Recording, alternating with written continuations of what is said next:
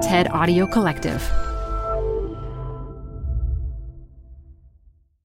Welcome to the Canva guided meditation for stress at work. Impending deadline? Generate Canva presentations in seconds. So fast. Brainstorm got too big? Summarize with AI in a click. click, click. Writer's block? Release with Canva Magic Write. Stress less and save time at canva.com. Designed for work. This episode is brought to you by Progressive. Are you driving your car or doing laundry right now? Podcasts go best when they're bundled with another activity. Like Progressive home and auto policies, they're best when they're bundled too. Having these two policies together makes insurance easier and could help you save. Customers who save by switching their home and car insurance to Progressive save nearly $800 on average. Quote a home and car bundle today at progressive.com. Progressive Casualty Insurance Company and Affiliates. National average 12 month savings of $793 by new customers surveyed who saved with Progressive between June 2021 and May 2022. Potential savings will vary. You're growing a business and you can't afford to slow down. If anything, you could probably use a few more hours in the day. That's why the most successful growing businesses are working together in Slack. Slack is where work happens, with all your people, data, and information in one AI powered place. Start a call instantly in huddles and ditch cumbersome calendar invites. Or build an automation with Workflow Builder to take routine tasks off your plate, no coding required. Grow your business in Slack. Visit slack.com to get started. Hey everyone, it's Adam Grant. Welcome back to Rethinking, my podcast on the science of what makes us tick. I'm an organizational psychologist, and I'm taking you inside the minds of fascinating people to explore new thoughts and new ways of thinking. My guest today is Becky Kennedy. She's a clinical psychologist and founder of Good Inside, a global parenting community. You might know her as Dr. Becky on Instagram, where her videos have helped millions of parents think differently about how they interact with their kids. She's been called the Millennial Parenting Whisperer. And even though I'm a Gen Xer, as a dad to three kids, I've found her wisdom enormously helpful. Hey, Becky. Hi, Adam. What does it feel like to be the Millennial Parenting Whisperer? Oh, boy. You know, it's not a title I, I think about at all, except when people, you know, kind of bring it up. You know, I guess what it what it feels like to be able to think about parenting and relationships and to have kind of some reach in doing that and watch it resonate and hear people's stories that feels super inspiring and I I truly feel so honored to be part of so many parents' journeys. So that's what it feels like. Well, you've been a big part of mine as well as many many others. How did you land on this path? I have always found people and kind of relationships and systems to be just endlessly fascinating. And in college, when I realized you could make a career out of getting to know people and understanding their relationships and understanding the systems they operate in, I realized that's what I wanted to do. So after, you know, my I got my PhD from Columbia in clinical psychology. I then realized in working with kids and adults that I kind of like doing this kind of combination of both work. That while I was doing child work, I found myself most drawn to the parent sessions I was having and kept thinking that, yes, uh, children being in therapy can be so important. And I felt like, wow, if I can make a little bit of impact with the parents of this kid I was seeing, well, the kid is with the parents for all the minutes of their day and are, you know, is just with me for 45 minutes in a week. And I think I'm really drawn to impact and found that I could have a lot of impact working with parents and looking at what they were doing as kind of the leaders or CEOs of their house. And then after I graduated, I did a lot of parenting work. I ran parenting groups, and uh, I just never ran out of energy for working with parents or thinking about these topics. You know, I used to come home after a full day of private practice and seeing then parents maybe in some type of parent group and I'd want to talk to my husband all about it at like 10 p.m. And he was always like, wow, like that sounds really interesting. Maybe you want to like write these thoughts down or something. You seem to have a lot to say. And so I did. I started writing and then one day realized, you know, I don't know, these thoughts just live in my computer. Let me, you know, put them out there. It led to Instagram and then, you know, two years later or two and a half years later, it leads to me talking to you on your amazing podcast. well, I think when you first came on my radar, it was articulating something that I have said for years mm. in many conversations. You really expressed this idea that it was not the job of parents to make their children happy. And a lot of people were shocked by that. And my reaction was, yes. Tell me more. Yeah, there's two things that are pinging in my brain when you say that. So, our job not being to make our kids happy, but it also makes me think maybe we can start with, well, what is a parent's job, right? Because I feel like you and I have a lot of overlap here in that we both think about people, we both think about systems, and we both think about leaders, right? Maybe I operate in the family home more and you operate, you know, in the workplace more with those ideas. But I think we both agree that as a leader, if you don't have clarity in what your job is, you cannot do your job well. And it's actually an absurd thing to think about anyone going to their first day in the office and being told, hey, do your job well, but you don't have a job description. You'd be like, I can't do my job well if I don't know what I'm supposed to be doing. And also, I need to know what those other people are doing so I know what not to do. And so maybe we can start there, where I think a lot about family jobs. It's often what I talk about first with parents if they see me in my private practice, because one of the reasons they're frustrated, right? It, it, actually, the main reason they're frustrated, it's not because their kids aren't behaving well. They think it's because of that, but they're frustrated because they don't have clarity on what they're supposed to do in the moments when their kid is struggling. And as soon as you have clarity, you feel better. We, we think we need to kind of watch our kids' behavior change to feel better, but we actually immediately feel better when we have clarity on our role. And so when I think about a parent's job, I think about two main buckets of things and and they go hand in hand. They actually work in tandem together even though they're often described in kind of an oppositional way. So the first part of a parent's job is boundaries, right? And that really answers a kid's question, am I safe? Right? And a boundary to me is it's a decision we make, right? And it's a limit we set. And I think most parents we think we setting we're setting boundaries when we're not. So boundaries don't require a kid to do anything, right? So a boundary would be saying, "Hey, I'm not going to let you jump on that table. It's dangerous. Oh, you're having a hard time? Okay, no problem. I'm going to come over and if by the time I get to you you're not off the table, I will take you off the table." A boundary is not get off the table. Get off the table. Get off the table, right? Which I'm sure me and you both say to our own kids all the time, but that's not doing the job of setting boundaries. So that's half of our job. And the other half of our job is validation, which is really seeing your kids' emotional experience as real, even if you don't understand it and even if it doesn't mirror your own experience. So that job always goes hand in hand with boundaries because if anyone here listening, if your kids are like my kids, when I take them off the table, they don't say to me, oh, thank you for being such a sturdy leader. I'm so lucky to have you as my mom. They cry or they say you're the worst or, you know, they struggle. At which point I can do the other part of my job, which is saying some version of, oh, you really wanted to jump there. I know I told you you could jump on the floor and it's not as much fun. So you're really frustrated. That doesn't mean I'm letting them on the table. It just means I'm doing both parts of my job. And you can see in that job description, None of that is about making my kid happy. If it was making my kid happy, I'd let them jump on the glass table, you know, or I don't know, I'd say to them, you can't jump on the table, but you can have an ice cream sundae right now or something like random to kind of keep them happy. And what happens then is my kid actually kind of overpowers me as a leader, right? And going back to, I think, where our overlap is, you know, it's like if we uh, we had an employee who was really struggling with I don't know, even coming to work on time. Right? Be like, well, you have to come to work on time, but if you do come to work in time, I don't know, I'm gonna, you know, pay for, you know, a vacation or I'm gonna give you this extra bonus, which maybe I wanna do, but I should do because I want to do it, not because I have to offset my job of setting boundaries. I think the framework of what is my job as a parent is is first and foremost before we then even figure out, well, what then isn't my job? Yeah, absolutely. And you know what this makes me think about is sort of parents' ideas of what's important for their kids and then their kids' ideas of what their parents think is important.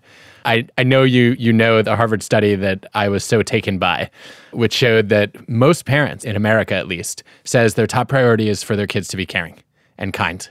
Hmm. But if you ask their kids, most of them think that their parents put happiness first or achievement first. So you've clearly established happiness is not your idea of the number one priority. Yeah. I run into a lot of parents who don't understand that. I, I run into at least as many parents who think my job is to set my kids up for success. I want them to be smart and accomplished and have high status and reflect well on me. You're not that into that either. Why not? Well, maybe I would just define success differently. You know, sure. I mean, I want my kids to be successful, right? But uh, you know, I guess I think about so many adults, and I've seen so many adults in my private practice. Because actually, most of my ideas for parenting and kids comes from the work I have done over the years with adults, where I see the struggles they have, and then kind of the patterns that got them there, and wanting to, you know, kind of reverse engineer that knowledge to today's parents. So, let's say that idea of like, I want my kid to be successful in life. First of all, I do think it's a really bold thing to assume that your definition of success is the same as your kid's definition of success, right? Maybe when we say I want my kid to be successful, what I mean is I want my kid to I don't know, go to Harvard and I want them to get their MBA from Penn and, you know, and then I want them to, I don't know, have this consulting job, right? Okay, that might be my definition of success, but maybe my kid wants to be an artist living in some foreign country and actually they would be fulfilled that way, right? So I think that's number one. Number two, and I actually think this is not unrelated to the goal of happiness, that I think one of the things that happens a lot as a parent is we look for these short term markers of what we think will be long term success, but often the focus on those short term markers get in the way of long term success. So I want my kid to be happy means, okay, my kid didn't make the soccer team. I'll, you know, drive them right away to this other town so they can make that soccer team because the kids in that town aren't good at soccer. My kid wasn't invited to a party, so I'll have my own party for my kid because I want them to be happy. Well, all that's done is yes, give your kid momentary short term happiness, but all it's done is re- reduced their tolerance for distress. So the next time they're disappointed with something, and let's say the stakes are higher, where it's no longer about a soccer team or a slumber party, but it's about, I don't know, let's say not getting into the college you want. Your kid's like, where, where's the immediate fix? Where is it? Where is it? Because all my life I've learned that as soon as I'm disappointed, the thing that comes next in my body is immediate satisfaction and happiness. So I've learned to expect that. Where is it? Guess what? As you get into the adult world, that thing does not exist, right? Or the focus short term is my kid needs to get an A. My kid needs to get an A in all their classes. And my kid, while they're under 18, depends on me for their survival. So they learn to be very, very attuned to who they need to be for me so they can get love and affection and food and shelter. And so maybe through fear or coercion or bribery, I get them to do their homework or I get them to quote study to get good grades because then they get this reward that I give them. Now my kid's out of the house and they scan their body at age 19 for like, what do I know about internal motivation? What do I know about what matters to me? Oh, I literally have not developed that circuit in any more sophisticated a way than when I was like one years old. And without my mom kind of screaming over me, I don't have any study habits on my own. I, I don't even know what I want to do. And now I'm at the age where I can finally rebel and define my individuality. And what better way to define my individuality than to push back finally against the thing that I know my parents have defined me as in such a limited way, right? And then you have these kids in college. I saw these kids in my private practice who literally drop out of school. It's not even to their benefit. It's just because they finally have the space to push back and they are kind of as empty around intrinsic motivation as, you know, again, they were when they were really young. I don't know any adult who's like, that is success. Yes, I would love to control my child's success until age 18, and then I want them to feel empty inside. Like that, that's not it. So I think these short-term markers, like they're dangerous because they actually get in the way of number one, a kid defining those markers for themselves, but even being able to reach those markers eh, as soon as our kids are out of our house. Yeah. And I, I think we live in a world that makes this extremely difficult. I remember reading this research and then talking with my wife Allison about it and saying, okay, we want to make sure that you know, the, the fact that we care a lot about kindness and generosity comes through. But your kids get into elementary school, and what do they report back on? The grades they got on a test, the goals they scored in the soccer game, and everything starts to revolve around achievement. So, one of the things we did, I'd love to get your reaction to this, is we said, okay, we want to make sure that we're communicating. We want you to care about others, right? That's a core family value. So we're going to ask once a week at the dinner table, who did you help? Because we want them to pay attention to that. And we got these amazing stories. And all of a sudden, they started looking for opportunities to be helpful because they knew they'd have a chance to share it. And then Allison had this suggestion that at first didn't make any sense to me whatsoever. She said, I want to also ask them who helped them. I'm like, no, I want to teach them to be givers, not takers or even receivers. And she said, no, I want them to pay attention to which kids Hmm. are helpful and kind, as opposed to just gravitating toward the most popular kids in school. Hmm. And it was so powerful to, you know, to see their attention shift, right? As our attention shifted. What do you make of, of these kinds of practices? And how much of, of teaching values do you actually think revolves around what we ask about? I don't know why it's making me like emotional thinking about this, but I feel like the questions you ask someone tells them the road you want to walk down with them. And and I'm actually like choking. I don't know why I'm like tearing up at that, but um I'll think about that later. But it's like saying like I want to walk down the road of kindness and like the roads we walk down show our values. It shows how we want to spend our time. So I actually think our questions to our kids are some of the most powerful interventions, right? And and for people listening, I I, I want to clarify something important. I ask my kids a lot of questions too, right? Things like that. Who helped you? Or oh, you know, oh that that's cool that you got that grade on this test. Tell me about the bonus problem. That was like really hard and you didn't even know if you could get right. It seems like you tried that one anyway, right? Like kind of just posing questions, right? And I- think the important thing is we ask our kids questions so they learn to ask themselves those same questions, not so they have a profound answer. So if someone listening to this is like, great, I'm going to go ask my four year old, like, who did you help today? And okay, if your four year old is like most four year olds, you're like, can I have some pretzels? You know, and you're like, well, that literally was a waste of my time. But it's not a waste of time. It's only a waste of time, again, if we're looking for the short term marker of their response. But what your kid is going to really develop is, huh, I keep hearing that question. Who did I help today? Who did I help today? Our voice to our kids becomes their voice to themselves, which means fast forward, your kid is now seven, right? And they're gonna see some situation where some kid is being made fun of at the lunch table. And they're gonna hear this question Who did I help today? And they're not gonna know where it came from, but it came from your repetition. and then they're gonna do something because they think that that matters. And so I love the idea of giving parents like permission to be like, ask your kids questions that they cannot answer. And when they look up at you and ask for a snack or say, like, Dad, you're being really weird today, just be like, okay, well, it was on my mind, just thought I'd ask, and know that that had impact far beyond some like tied up moment.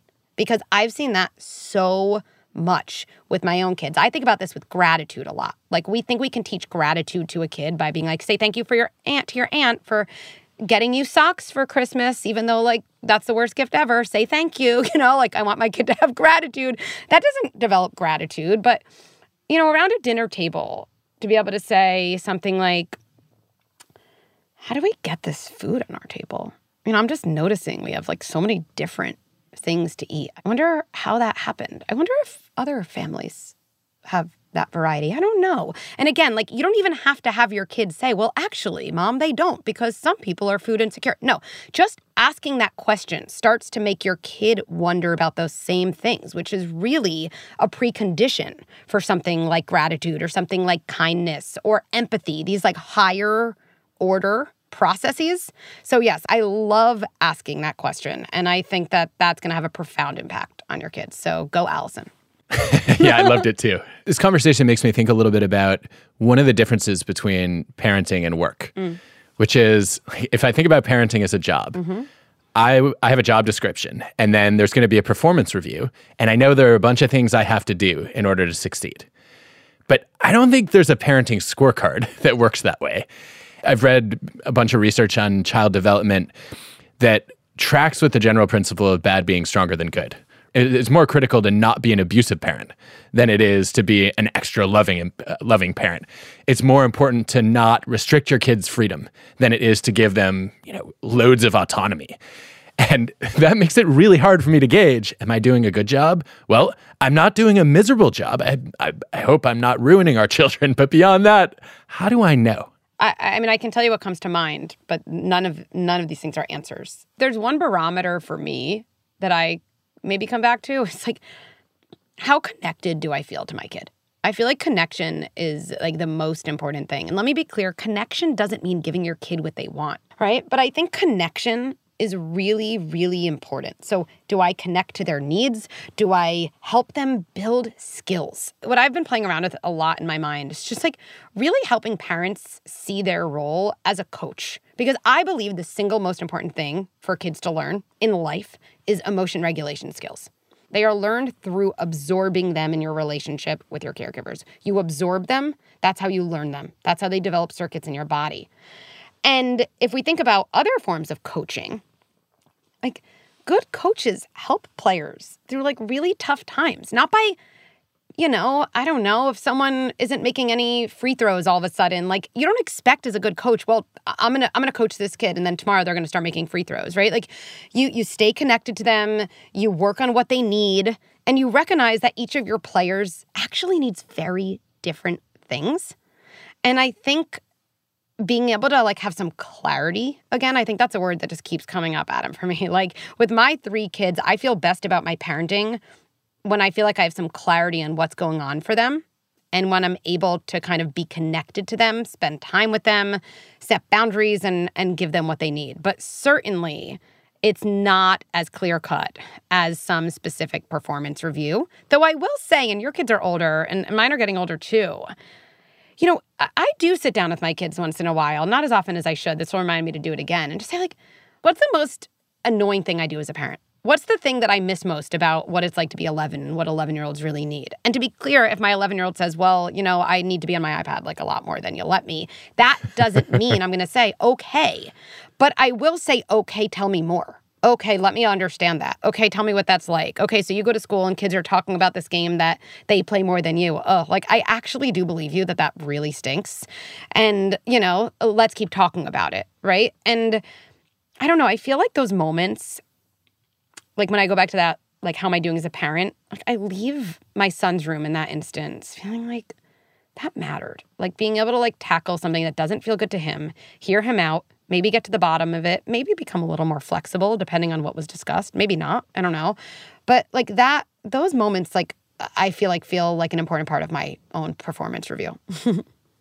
yeah, it takes a lot of humility to to ask your kids for feedback on how you can be a better parent and I found that similar to when I've studied this in the workplace, sometimes they hesitate because they don't want to hurt your feelings or get in trouble. Mm-hmm. And just like I, I've advised leaders and managers to do, I've had to just show them that I'm open to it by criticizing myself out loud and say, "Hey, you know, I was way too quick to like, to threaten a consequence, as opposed to asking you to explain what your your reasoning was, and I'm going to try to do a better job with that next time." I, I love that. Something I say too to my kids, and I think this is like such a life lesson that definitely applies in the workplace, in marriage, partnerships, anywhere, is I'll say, letting someone know the things that you need more of, letting someone know even the things you're upset about in your relationship is an invitation for that relationship to get stronger because it allows me to know more things about you. And that's actually really important. I'm more invested in learning more about you and about our relationship than about things seeming perfect. So actually you giving me this feedback is is helpful for everyone. Hey, Rethinking listeners, we're supported by our friends at Working Smarter, a new podcast from Dropbox exploring the exciting potential of AI in the workplace. Working Smarter talks with founders, researchers, and engineers about the things they're building and the problems they're solving with the help of the latest AI tools tools that can save them time, improve collaboration, and create more space for the work that matters most. On Working Smarter, hear practical discussions about what AI can do so that you can work smarter too. Listen to Working Smarter on Apple Podcasts, Spotify, or wherever you get your podcasts. Or visit workingsmarter.ai. Canva presents stories to keep you up at night. It was an ordinary workday until the Singapore presentation is at 3 a.m. The office was shocked. But that's when we sleep. Maya made it less scary with Canva. I'll just record my presentation so Singapore can watch it anytime. Record and present anytime with Canva presentations at canva.com. Designed for work. Lightning round, 'Kay. if you're up for it. Always. Looking for a word or a sentence, rapid fire. First question What is the worst parenting advice that's popular in our culture? That resisting punishments and timeouts is soft. I think it's really soft to parent from a place of desperation, which is where punishments and timeouts come from. Excellent. Okay, good. What is the one piece of parenting advice that you would give? The single most important thing as a parent is to get good at repair. No parents get it right all the time. We all yell, we all get triggered, we all do things we wish we didn't do, me included. Get good at going back, taking ownership, saying sorry, and reconnecting to your kid. What have you learned from your kids about parenting?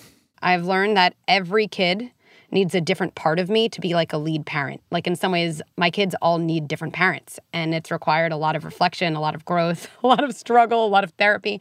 Um, but it's also allowed me to, you know, learn so much about myself. So all kids really need different things, and that's not a sign you're doing something wrong. It's just a sign of their uniqueness as a human. Who are the other parenting experts that you've enjoyed following? I love all things internal family systems, so I just learned so much from from Dick Schwartz. I really really love the work of of Myleek, even though she's not a traditional parenting expert, of Cherie Sims, of um, a woman named Sumi in my study group, all of whom also talk about a lot of the kind of cultural dynamics in parenting that really need to be attended to. And that's uh, really been a key area of learning and growth for me as well. What are your goals as a parent? My goal as a parent is I hope my kids, when they're adults, you know, if they, whatever they say about me, if anything, would be like, you know, my mom, she really helped me feel comfortable in who I was. She really helped me figure out who I am and feel at home in myself.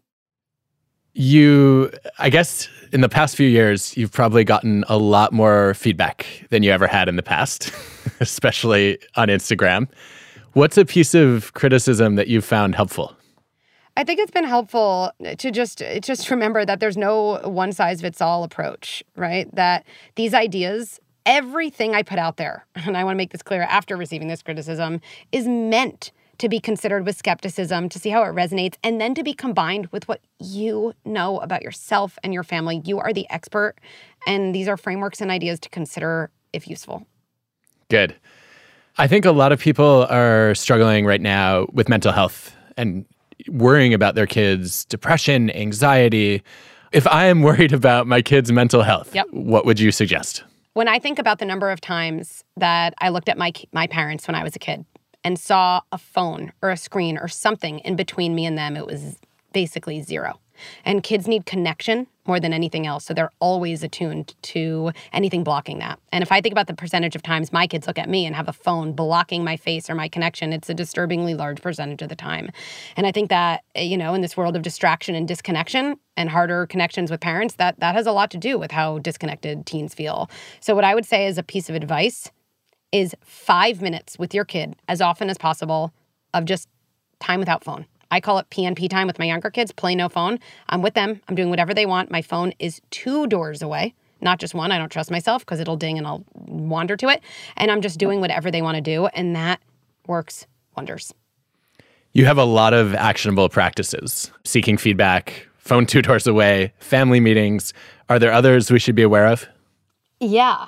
The up game is one of my favorite concrete representations of connection and what kids need, right? Which, if your kids feel older, it'll feel like, oh, I can't do that. But there probably is a version of it. One of my kids was really struggling in one of, you know, one phase. I've been through many of those phases. You know, I was like, what if I looked at all of these moments through the lens of my my kid feels really disconnected to me or scared of really being disconnected. That's not necessarily correct, but it felt useful to me and I'm invested in usefulness. So I started doing this thing called the fill up game, where every morning I'd say, I'm gonna fill you up with mommy. And he was a math kind of oriented kid, but I'd say, like, what percentage are you? And inevitably he'd say, I'm 5% filled up. And I'd give him this huge hug. I'd say, Ooh, what about now? 10. Ooh, what about now? And when I get to 100, or if your kid says instead, Oh, now I'm finally up to my head, kind of put the zinger on it and say something like, Well, let me give you one more because it's good to go in with a little extra. Some days can be really hard. And I, I, I, I could cry thinking about that. And I even did that in response to his bad behavior. Like he'd hit, and I'd say, Oh, I think you're telling me you're not filled up with mommy. And I'd respond that way. And it completely changed the direction of, of where things were going. And so the fill up game before you separate and go to work, before your kid goes to school, when they're in a tough stage, when you have a new baby, it's a go to. It's so easy when when kids misbehave to get frustrated, right? And then get into this attack defend spiral Yes. as opposed to recognizing, wait, this is a signal that they're hurting and what they actually need is love and support. The fork in the road is whether I'm looking at my kid like they're a bad kid doing bad things or like they're a good kid having a hard time. And it's okay if your instinct is bad kid doing bad things. That doesn't mean you're a bad person. It probably means your struggles were responded to in that framework. That's all it means. And so a big act of cycle breaking is taking a deep breath and outside the moment because it's hard to do it in. Just reminding yourself, I have a good kid having a hard time. My kid is struggling. They need my help. We're on the same team. We're on the same team. And so many good things flow from there. Well, that that really resonates. And when you talk about cycle breaking, I can't help but think of like we were talking about what is the parent's job? What does it mean to be a good parent? I think one of the most important things to have on the scorecard has to be if whatever difficult experiences or traumatic events I went through as a child, I want to shield my kids from those as opposed to inflicting them on them. Yeah. When I think about trauma, right? I think we often think trauma is like the events that happened. Uh, trauma is the way events get processed. And things become traumatic because they're held in aloneness. That's why they weren't talked about, they were denied, you were left alone with them.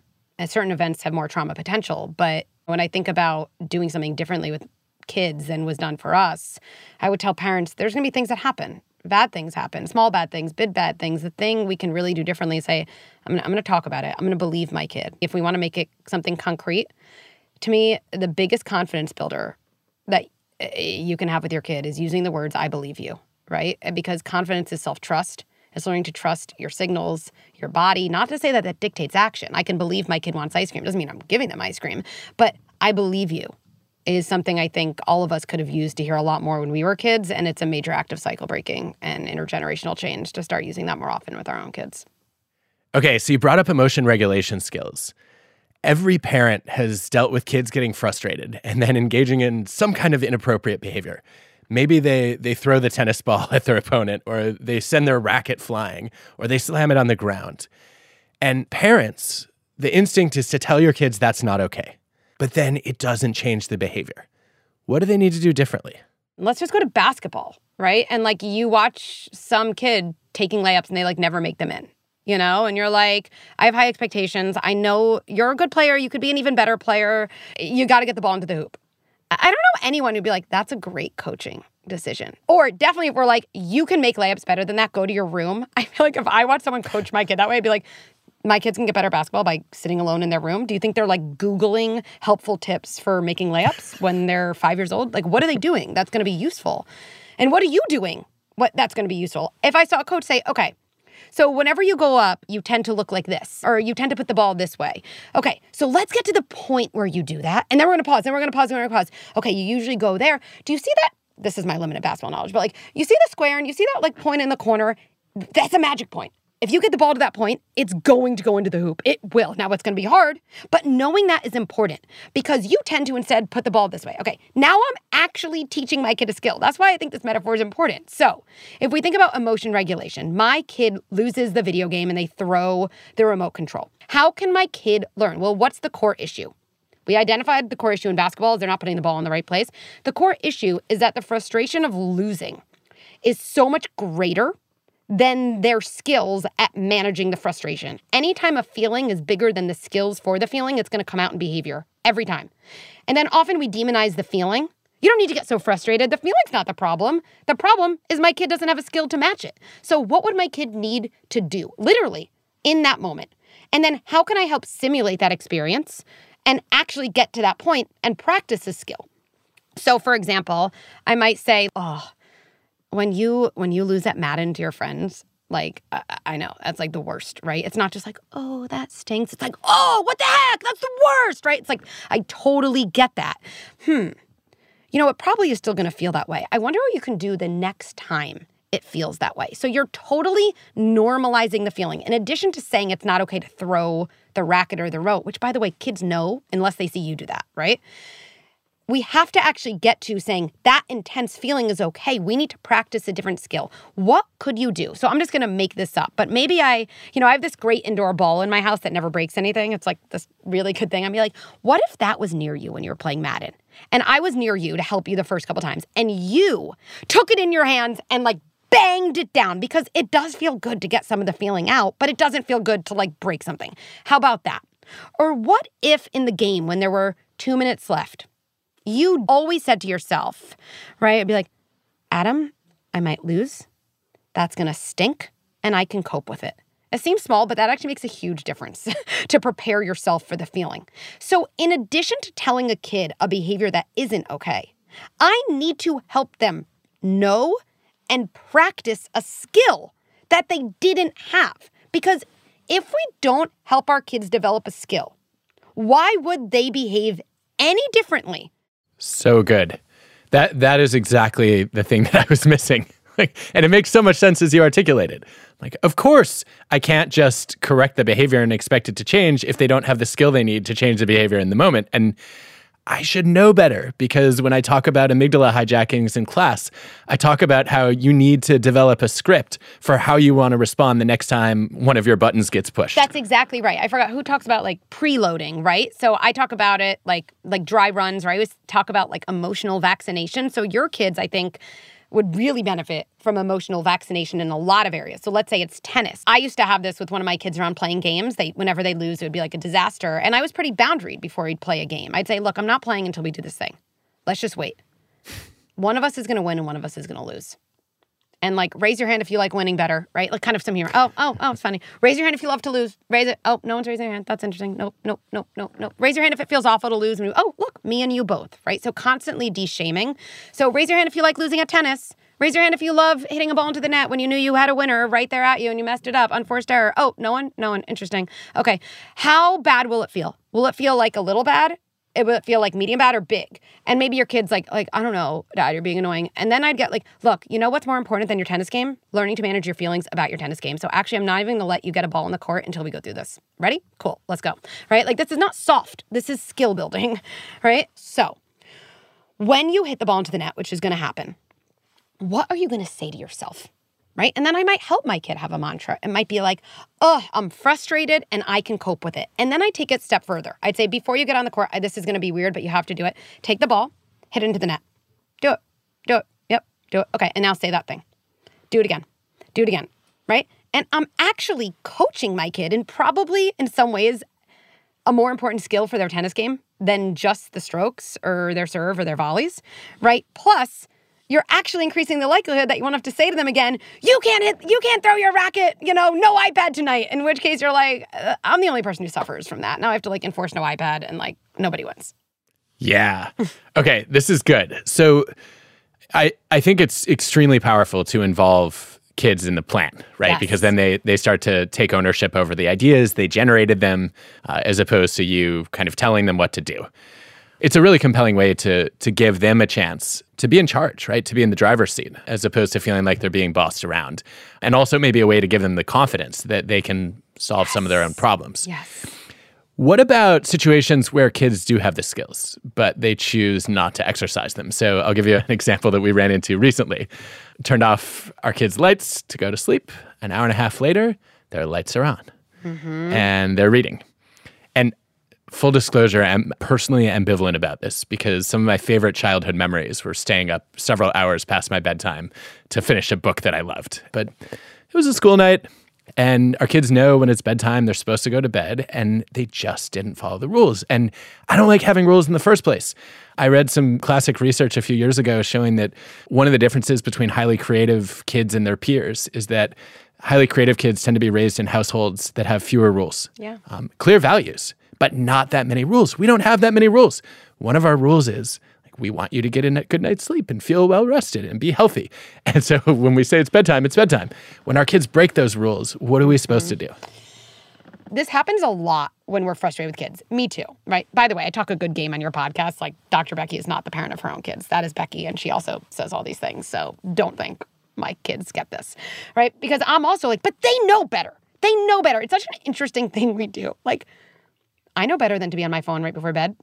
I know better than to shut off my alarm as opposed to like actually go to the gym, which is the reason I, you know, set my alarm. I know better than to be passive aggressive. I know better than to yell at my husband. And knowing better doesn't always translate to doing better. And the answer then isn't that we're being obstinate or I think we often interpret those situations with our kids in a very like centering of ourselves way. They don't respect me they don't respect me, right? Like, if How I dare a, you not follow my rules? Yeah, right. Like, if my husband cooked dinner and was like, I knew it, and I just like couldn't stop myself from having chocolate before. I don't think anyone thinks like you just must not respect your husband. Like, what? Like, I just couldn't control my urge to have chocolate. Like, this isn't about him, right? So, I think like we should decenter ourselves. And I still think the same types of interventions apply. So, here's where I would go. Like, I think family meetings are one of the most under utilized interventions with kids. And what do I mean by a family meeting? I would imagine you could tell me, Adam, if you suggest similar things in the workplace. Because I actually say this when I'm teaching how to introduce it to kids. I would approach your kid the next day, not when the situation's hot. Hey, you know, I'm thinking about bedtime. And like, it's one of the very few rules we have is like bedtime means bedtime, and that means lights out. But also, the last few nights, like, we've found you reading with the light on. And you know what? Like, I'm sure you have some ideas about this. I have some ideas. And just like when I'm at work, when things don't go well, like we get a lot of smart minds in one room and talk it through. And we always come to a good place. Let's do that. Right. And then like doing that. And and then there's like a little bit of a way that's helpful to run a family meeting. Elaine Mazlish and Adele Faber talk a lot about this and in their book How to Talk So Your Kids Will Listen. And, and I just love it. I want to give them credit for it. Where they're like, you actually get out a piece of paper and you write down the thoughts your kids have, right? Because, like, if you ever imagine someone you're in an argument with, like your wife or something, being like, Adam, you seem upset about something. I want to write down all of your points to me. You'd be like, we're good. Like, that's amazing. I love you. Like, all good now, right? It's just so respectful. And then I'd say, like, here's how I think about it. Tell me the parts about going to bed at the exact time I say that, like, aren't working for you. I know you're a good kid and I know you like respect me in this family. Like I know that we're on the same team. So when I found you reading the other night, there must have been something that compelled it. I'm not saying that's justification for doing it, but but we definitely need to understand before we move forward. So tell me a little bit about that too.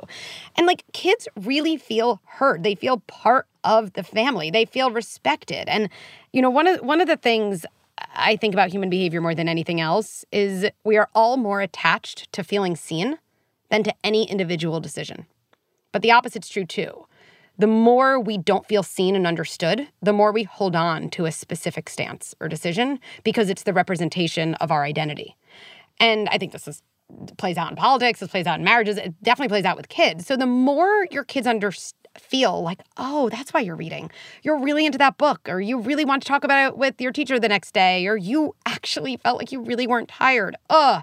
The more you understand that, the more your kids actually will be likely to cooperate. But maybe also you might learn something that would lead you to change your rules, not from a place of needing to quote make your kids happy, from from a place of legitimately changing your mind you know, even in any two minute snippet of listening to you to see how valuable your wisdom is. And I'm just grateful that you're putting it out there for all of us who are muddling our way through trying to figure out how to raise adults when we don't even know if we're fully formed adults. Yes, parenting and reparenting at the same time. Well, thank you for having me. Thank you for being a champion of my work. You've been such a, a powerful person for me to have in my corner. So thank you. You deserve it. What I can't stop thinking about from this conversation is how we define success for the next generation. I know too many parents who want to live vicariously through their kids. Of course, a lot of parents know better, but still make the mistake of assuming that their kids share their definition of success. I love the idea of asking our kids, how do you define success? Because I think that's our job as a parent, right? To figure out what our kids want and then try to help support them in achieving it.